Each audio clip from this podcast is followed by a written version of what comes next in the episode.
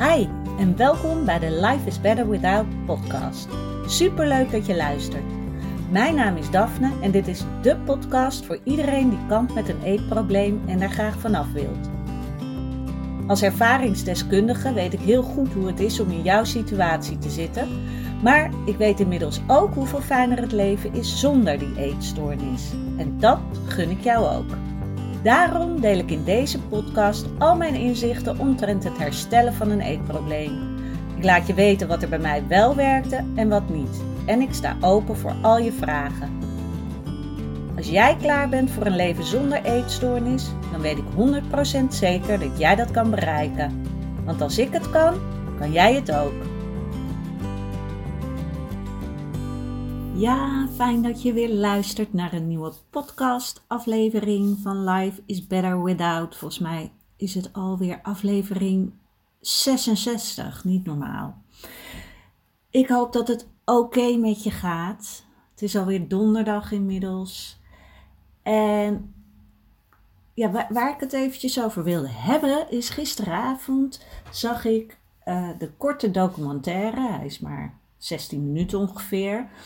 Uh, en die heet Tom past zijn broeken niet meer. En dit is een documentaire um, waarin een jongen aan het woord is die heeft gekampt met anorexia. En volgens mij komen er nog steeds echt wel gedachten bij hem boven, maar hij is in gewicht in ieder geval wel hersteld. En het is een hele mooie, open, eerlijke documentaire. En ik vind het ook heel mooi dat een man aan het woord komt. En dat je ook kan zien dat, dat een eetstoornis zo ingewikkeld in elkaar kan zitten. Want waar begint het en er, waar, waar word je in meegesleept? Wanneer verandert het iets? Ehm, maar blijft het doel nog hetzelfde? Ehm, er zijn vaak zoveel redenen dat het begint. Uh, bij hem, uh, hij vertelt ook over dat hij op een gegeven moment alleen nog maar wilde eten als het echt heel erg goed eten was. Want anders vond hij het zonde. En dus dat hij thuis niet zomaar een boterham wilde eten. Nee, dan wilde hij meteen naar uh, waarschijnlijk een heel chic restaurant. En dat is voor sommige mensen die geen eetstoornis hebben waarschijnlijk ja, niet te begrijpen. Want je moet toch gewoon daarnaast ook nog eten. En ja, lekker eten kan ook bestaan naast uh, normaal je bammetje uh, moeten eten. En bij hem ging dat dus door in ik wil alleen nog eten als het echt heel goed is. Hij fotografeert ook eten, dus dat speelt daar natuurlijk ook een rol bij. En waarschijnlijk is het natuurlijk zo dat hij toch in gewicht ook wilde afvallen. En dat hij het daarom ook zonde vond om te eten als het, nou, als het hem niet helemaal smaakt want dan ja, is het zonde om het te moeten eten. En als ik dit zo zeg, dan is het al dat ik denk, oh, ja, het is een rare gedachtenkronkel, maar ik herken hem ook nog wel een beetje. Ik weet nog toen ik uh, in uh, die maanden in Portugal zat, via Human Concern, en daar moest je natuurlijk ook te pas en te onpas tussendoortjes eten. En nou ja, tussendoortjes was ik sowieso al niet gewend. En ik was niet zo'n zoete kou. Weet je, ik ben niet zo van de chocola en de koekjes en inmiddels een stuk meer. maar ik had mezelf, ik had de overtuiging dat ik dat helemaal niet lekker vond. En ik merkte ook wel dat het me toen tegenstond om een tussendoortje te eten, bijvoorbeeld iets van chocola. Dat ik dacht, ja, maar dat vind ik nou echt zonde. Want ik vind het helemaal niet echt lekker. En ik heb geen honger, want ja, uh, dat hongergevoel is toch verstoord. Dus waarom zou ik het dan eten? En als ik er nu aan terugdenk, weet ik ook nog wel dat ik vroeger heel moeilijk was met het avondeten thuis. Dat ik ook altijd baalde als mijn moeder dan iets ging koken, die arme moeder van mij, iets ging koken waarvan ik dacht, eeuw, daar heb ik er geen zin in. Of, oh, wat saai. Of, en dat ik ook, als ze dan iets kookte uh, wat, uh, wat ik super lekker vond, dat ik dan ook echt blij kon zijn. En dat had waarschijnlijk ook te maken omdat ik de hele dag niks at. Dus dan was het s'avonds dat ik dacht, nou, dan, ja, als ik het dan eet, dan moet het wel lekker zijn. Dus ik herkende me ook wel een beetje. Alleen dan uh, gaat hij naar sterrenrestaurants. en uh, nou ja, deed ik dat niet vroeger. Maar uh, dat ik dacht van, ja, ik kan die gedachtenkronkel deels wel een beetje begrijpen. En wat ik ook nog een mooie vond, is dat hij, uh, hij was al in herstel. Maar hij had altijd een bepaalde spijkerbroek die hij uh, graag aan. En dat altijd in zijn hoofd zat terwijl hij in herstel zat. En hij kwam dus natuurlijk, uh, of natuurlijk, hij kwam van heel erg ondergewicht. Uh, ging hij dus weer herstellen. En dat hij toch in zijn hoofd hield van, ja, maar die broek die ga ik wel weer een keer passen. Die kan ik wel weer aan binnenkort. En dat hij hem heel lang ook heeft aangehouden, terwijl hij al strakker werd. En op een gegeven moment kon het echt niet meer. En toch hield hij in zijn hoofd. Um, maar die ga ik wel weer passen. En dit is ook zo'n herkenbare. Want ik had ook heel veel kleding waarvan ik dacht, ik had dan zo'n jurkje, zeg zo mijn lievelingsjurkje. Dat ik echt, die heb ik heel lang nog bewaard. Die heb ik echt pas een paar jaar geleden uh, toch weggedaan. En ja, dat was wel even een dingetje. Dat ik dacht, ja, nu is het klaar. Ik weet dat ik hier nooit meer in ga passen. En um, ja, ik kan dit in mijn hoofd gaan houden. En telkens als ik het jurkje zie balen dat, de, dat ik er nog steeds niet in pas. Maar ik kan hem ook weggooien en dan heb je die trigger niet meer. En dat is zo belangrijk als jij gaat herstellen. Ik heb er al eens eerder in een podcast over gehad. Als jij gaat herstellen, zorg dat je kleding hebt waarin dit ook mogelijk is. Dus dat je niet de hele tijd zo'n trigger krijgt van oeh, hij zit te strak. Oeh, die knoop kan niet meer dicht. Oh, ik kan eigenlijk niet meer zitten. Want dat gaat je tegenwerken. Ga gewoon stretchbroeken kopen. En het klinkt, klinkt een beetje, ik denk nu meteen aan zo'n witte legging. Een witte doorzichtige legging. Dat bedoel ik dus niet. Want je hebt ook gewoon uh, mooie stretchbroeken. Ik heb ook altijd zo'n uh, een beetje uh, stretch broek met waaie pijpen aan. En daarin merk je gewoon niet als je een kilo meer of minder bent. Want dat rekt mee. En dan heb je dus niet die trigger van, um, oeh zie je, er, er gebeurt iets. En dat is heel fijn. Dus maak het jezelf daarin ook makkelijker.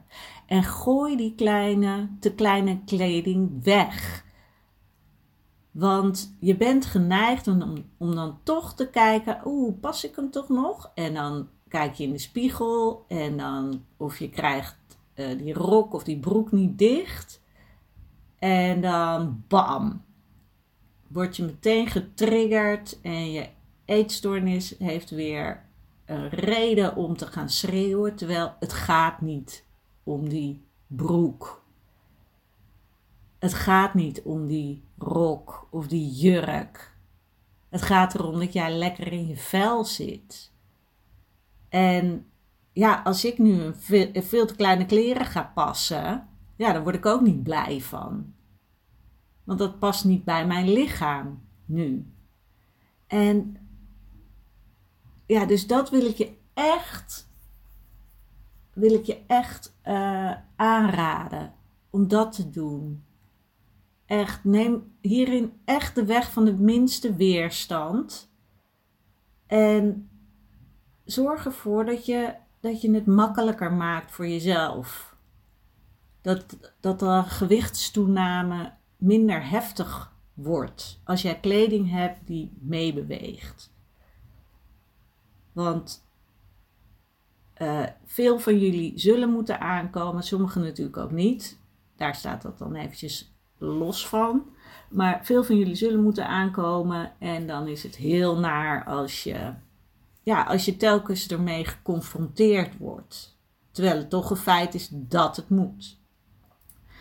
En nou, ik zal de, trouwens de link van deze documentaire, want hij wordt bij Omroep Zwart uitgezonden. Maar um, nou, ik moest nog steeds even zoeken waar het dan stond op die site. Dus ik zal even de link in de show notes zetten. Dan uh, kunnen jullie, uh, als je hem interessant vindt, uh, ook kijken. En hij is heel kort. En nou, ik heb nu al het meeste verklapt. Doet er ook niet toe. Kijk maar wat je, wat je ermee doet. Zo. Lekker belangrijk. Oké, maar wat ik het hele mooie vind, is dat hij uiteindelijk ook zegt dat hij vaak de vraag kreeg wat heeft het je nou gebracht, dat ondergewicht?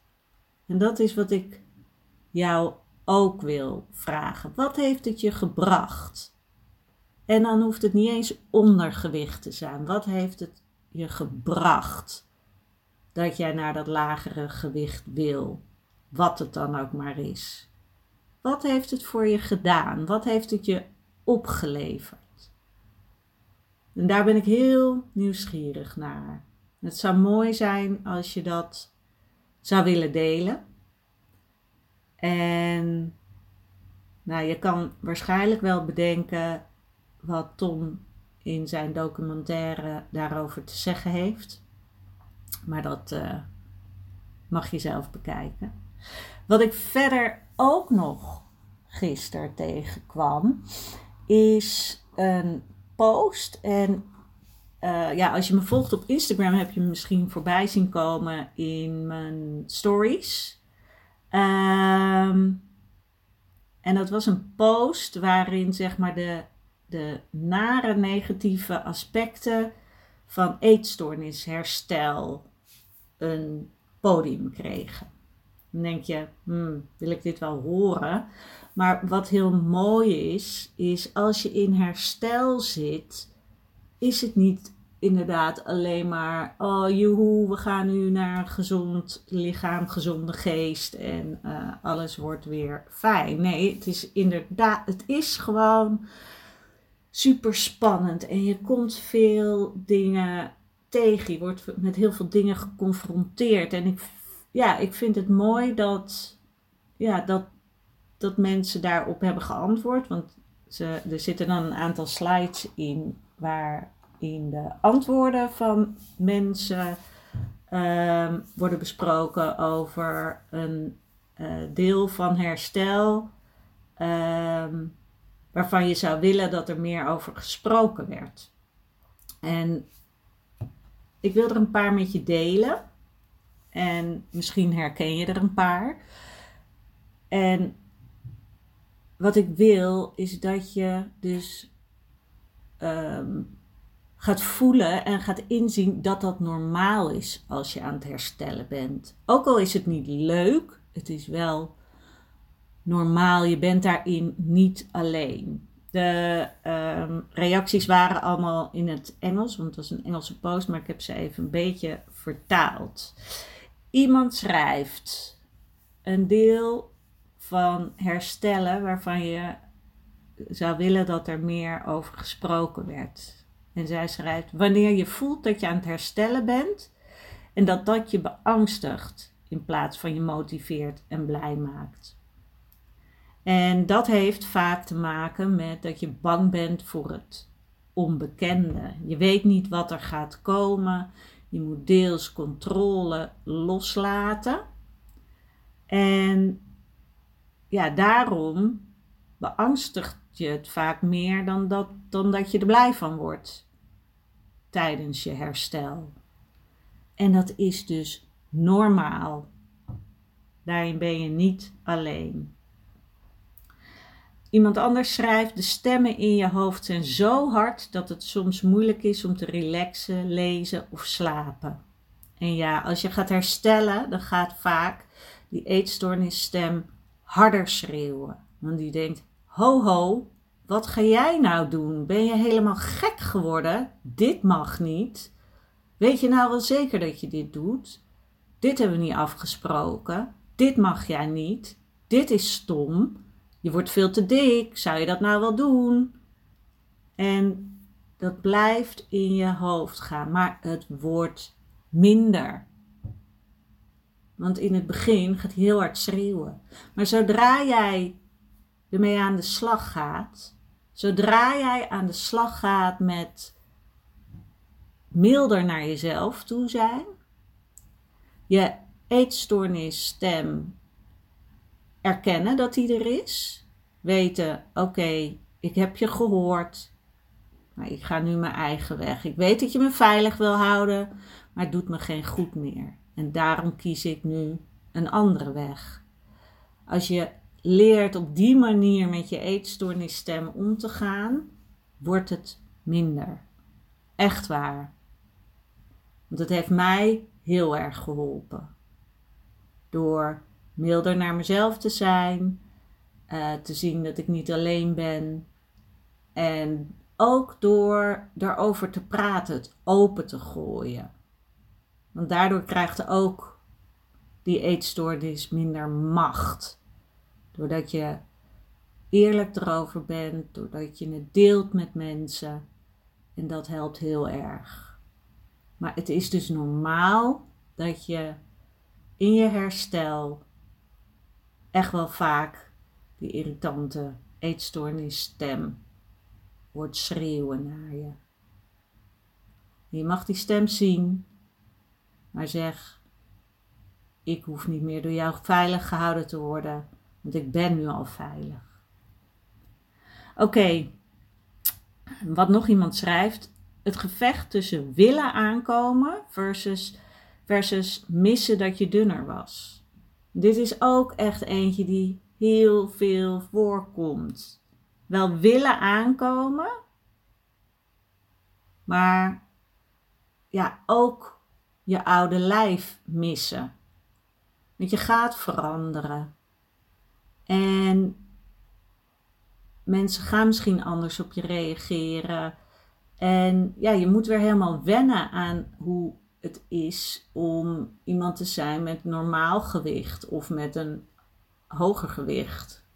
Als je al normaal gewicht had. Dat kan bij mij. Ik had ook um, geen, geen ondergewicht. Ik zat gewoon heel laag bij die BMI, maar ik had geen ondergewicht. En toch ging ik aankomen. En dat vond ik verschrikkelijk.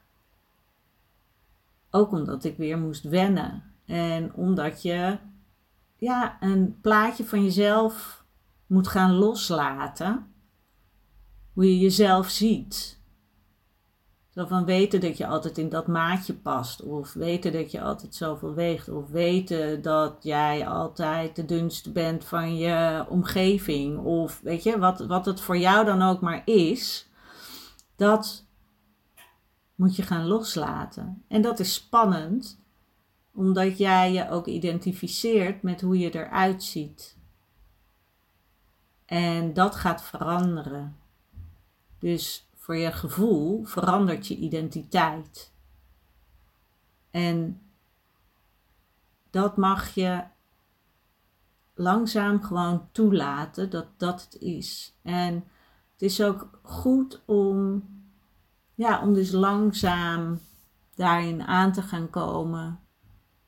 En ook vooral te voelen op welke vlakken het fijner is nu je bent aangekomen. Oké, nog eentje. En dat is teruggaan naar een normaal leven terwijl je omgeving gewend is aan jou met eetstoornis. Ha, nog zo eentje die heel veel mensen lastig vinden. En dat heeft er natuurlijk ook voor, vooral mee te maken dat je misschien gaat denken van, ja, dan denken ze vast, hallo, die heeft, eh, die heeft toch helemaal geen eetstoornis. Of heeft ze het wel gehad? Ze eet toch gewoon als ze aan het herstellen is. Allemaal dat soort dingen. Um, eigenlijk een soort imposter syndrome. Wat bij uh, natuurlijk heel veel mensen vaak voorkomt als het gaat om werk. Van, oh, wanneer ga ik door de mand vallen? Uh, ben ik niet een nepper? Kan ik dit wel? En veel mensen die gaan herstellen van een eetstoornis, die krijgen ook dat, een beetje dat gevoel van, ja, maar nou uh, ben ik, ben ik een nep eetstoornis persoon. Want uh, ja, ik eet toch nu gewoon. En ja, en dat is heel moeilijk in je hoofd te rijmen en te voelen. En dat is ook inderdaad de volgende. Die schrijft dus: je afvragen of je je, je, uh, je eetstoornis niet hebt gefaked. Wanneer het makkelijker wordt om gewoon te eten. En het is een normale gedachte. Dus je bent daarin niet alleen als je dat denkt. Maar weet dat je nooit je eetstoornis hebt gefaked als jij je ook maar enigszins ellendig hebt gevoeld over eten. Dat het je dag in beslag nam en dat je bepaalde sociale dingen niet meer goed kon. Dat je alleen maar daarmee bezig was. Dus zie dat niet, dat je aan het herstellen bent. Zie dat niet als, oh, dan was het zeker niet erg genoeg. Want dat staat er helemaal los van.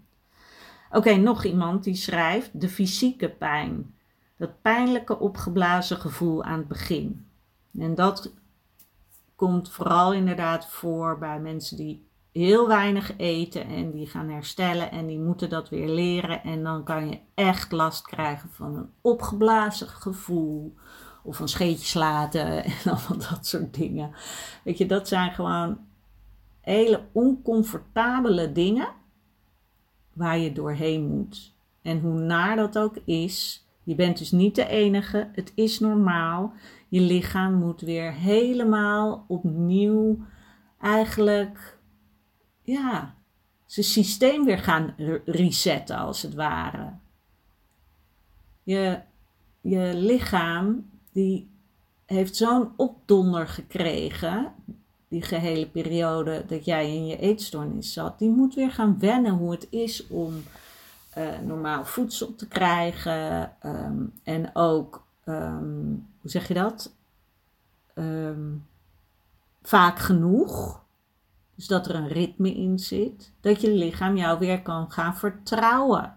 Dat het ook wordt verzorgd en gevoed.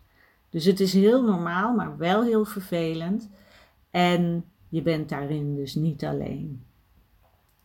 Oké, nog eentje. Wanneer je bent aangekomen en je eet normaal en nog steeds heb je eetstoornisgedachten in je hoofd zitten.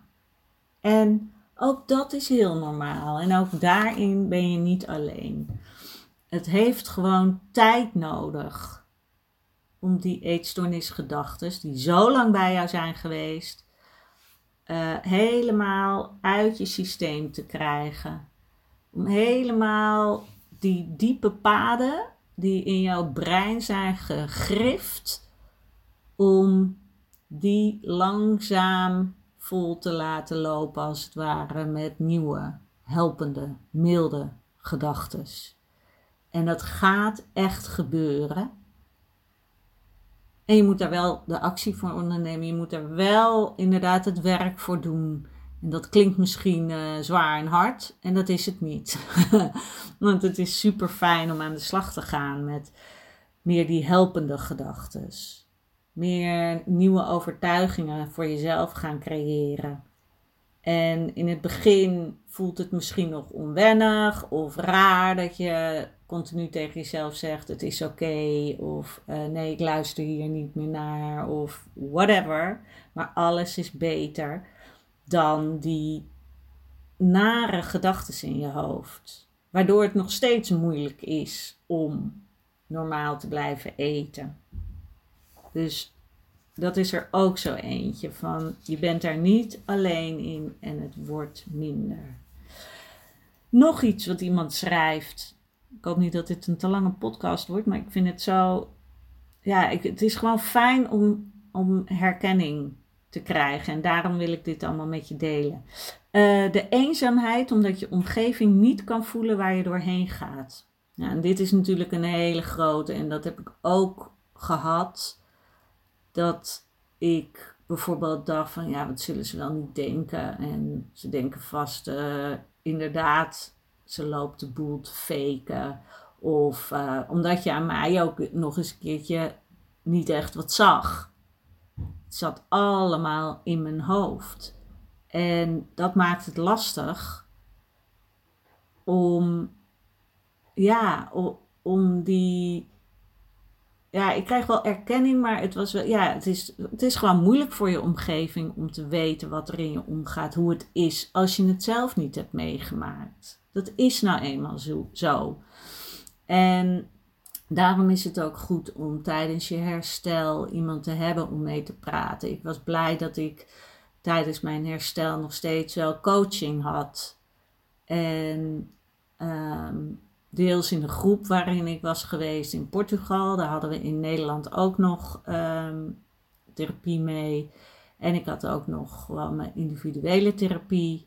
En dat is ja, dat is gewoon fijn. Dat dat, dat, dat er nog. Ehm, dat, dat je dat hebt tijdens je herstel. Omdat er allemaal dingen gebeuren in je hoofd en niet iedereen begrijpt je. Oké, nog eentje, nog een hele belangrijke. Dat herstel niet lineair is en dat terugvallen vaak voorkomen. En dat dat dus ook oké is. Ik ben ook echt wel teruggevallen. En in het begin wat vaker en uiteindelijk werd dat steeds minder. Maar wat mij heel erg heeft geholpen is dat ik altijd bij mezelf dacht: ik mag altijd weer meteen opnieuw beginnen. Dus niet, oh, het is nu toch allemaal verpest, morgen begin ik weer opnieuw. Nee, meteen. Dus ik had nog wel eens een eetbui, ja, een buitje vergeleken met wat het was. En dat ik het dan eruit ging gooien. En dan dacht ik daarna, oh, en dan voelde ik me shit. En dacht ik, nee, dan gaan we weer. Maar heel snel dacht ik ook, oké, het was jammer. Dit was niet helemaal de bedoeling. Had ik liever anders gedaan, maar het is oké. Het is niet het einde van de wereld. Ik kan gewoon weer verder gaan. Niet alles is nu verpest. Ik ben niet helemaal terug bij af. Ik mag weer verder gaan. En ik hoop dat je die ook in gedachten wil houden. Het is oké om een terugval te hebben, maar sta wel daarna meteen weer op. Weet je, ga het niet zien als, oh en nou is alles verpest. Nou gooi ik helemaal de handdoek in de ring. Nee, gewoon door blijven gaan. Het wordt uiteindelijk makkelijker. En dan één na laatste. Uh, verdriet over het moeten missen van iets dat zo lang onderdeel van je leven is geweest, ondanks dat het verschrikkelijk was. En dat is ook een hele belangrijke, want het is je veilige haven geweest. Het is de plek, bij wijze van spreken, waar je je in kon terugtrekken. Het is de plek waarvan je wist wat er gebeurde en wat de regels waren en wat je moest doen. En op die manier is het ook vaak dat je even adem kon halen, opgelucht kon zijn, je hoofd leeg kon maken. En dat maakt het zo ingewikkeld. Dat er veel. Uh, je kreeg er ook wat voor terug. Want als het allemaal ellende was geweest, had je, um, was je er al heel snel mee gestopt. Maar je kreeg ook iets ervoor terug. Een opgelucht gevoel een gevoel van houvast, een gevoel van controle. Alleen inmiddels werkt dat niet meer genoeg voor je en wegen de, de negatieve kanten zwaarder dan wat je ervoor terugkreeg. En daarom is het zo belangrijk dat je gaat herstellen. Want het brengt je niks meer. Maar het is dus heel normaal dat, dat het kan voelen als ik mis het. Voor mij was het heel erg van, ik mis het om helemaal iets van mezelf te hebben. Ehm, ik had echt het gevoel van, ja, maar dat is helemaal van mij. En daarin kan ik rebelleren voor mijn eigen gevoel. Daarin kan ik loslaten. Uh, letterlijk die uitlaatklep. En ja, dat, dat heeft ook wel even, daar heb ik het ook wel even moeilijk mee gehad. Maar ik zou never nooit meer terug willen. En ik heb nog nooit iemand meegemaakt die hersteld is van een eetstoornis, dus echt hersteld is en die daar niet blij mee is. En dat is ook een hele belangrijke om te weten. Oké, de allerlaatste. Er staan er nog meer hoor in die post, maar ik heb er een paar uitgepikt. En dat is te moeten praten over je gevoel. Wow, dat had ik ook heel erg. Ik dacht, oh nee, als ik iets niet wil, is het praten over mijn gevoel. Want ik weet niet wat ik voel en voel ik überhaupt wel iets. En, ha. en dan bij mijn therapeut of coach vond ik het dan nog, ach, oké, die zijn wel wat gewend. Maar er werd bij mij bijvoorbeeld continu gehamerd op dat ik, dat ik het met mijn vriend erover moest hebben. Of met vrienden. En dat ik het mensen moest gaan vertellen. En dat ik echt dacht, ben je helemaal uh, gek geworden? Ik ga toch iemand anders daar niet mee lastigvallen? En wat moet ik dan? Moet ik dan zeggen: Hoi, ik heb een eetstoornis? Ha, nee, echt niet. En toch is dat wel wat uiteindelijk um, mijn herstel wel heeft geholpen. Het feit dat ik meer met Teun durfde te praten over hoe ik me voelde. En dan hoefde het echt niet te gaan over specifiek die eetstoornis. Het gaat erom hoe voel jij je. Want dat zit achter je eetstoornis. Dat je misschien rot voelt, of je voelt je niet begrepen, je voelt je niet geliefd, je voelt je uh, onzeker. Weet je, er zijn zoveel dingen die erachter zitten die die eetstoornis in stand houden.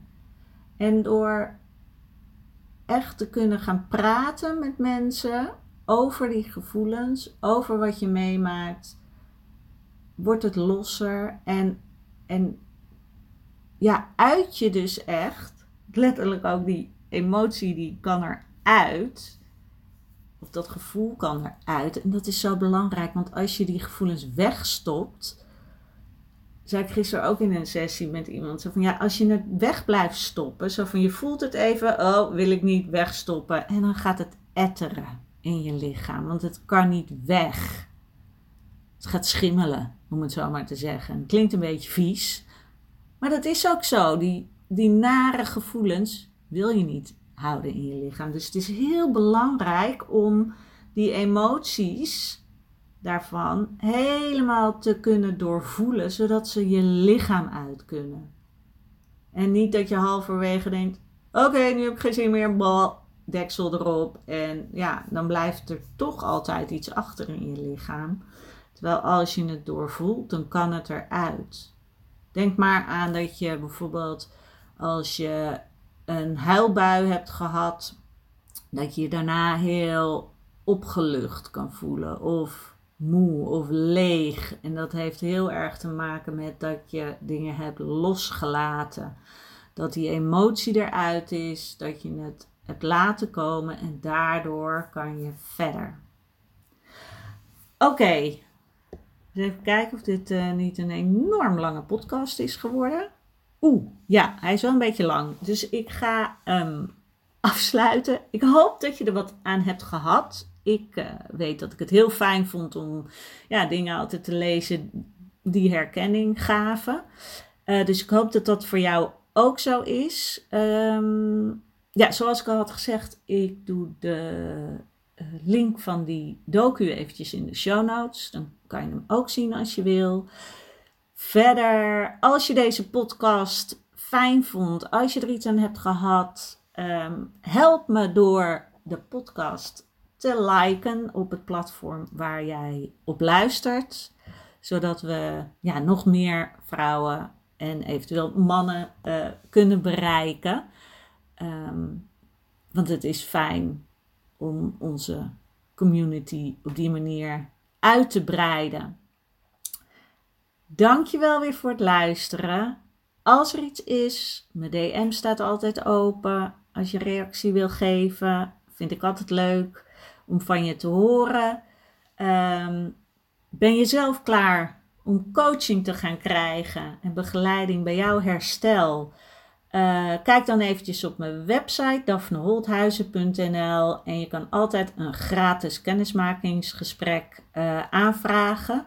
Is geheel vrijblijvend. Dat is gewoon om te kijken nou, of het wat voor je is en ja, of wij bij elkaar passen. Want dat is ook wel belangrijk. Ik wil je vast een heel fijn weekend wensen voor uh, morgen, middag. en dan uh, spreek ik je maandag weer. Doei doeg!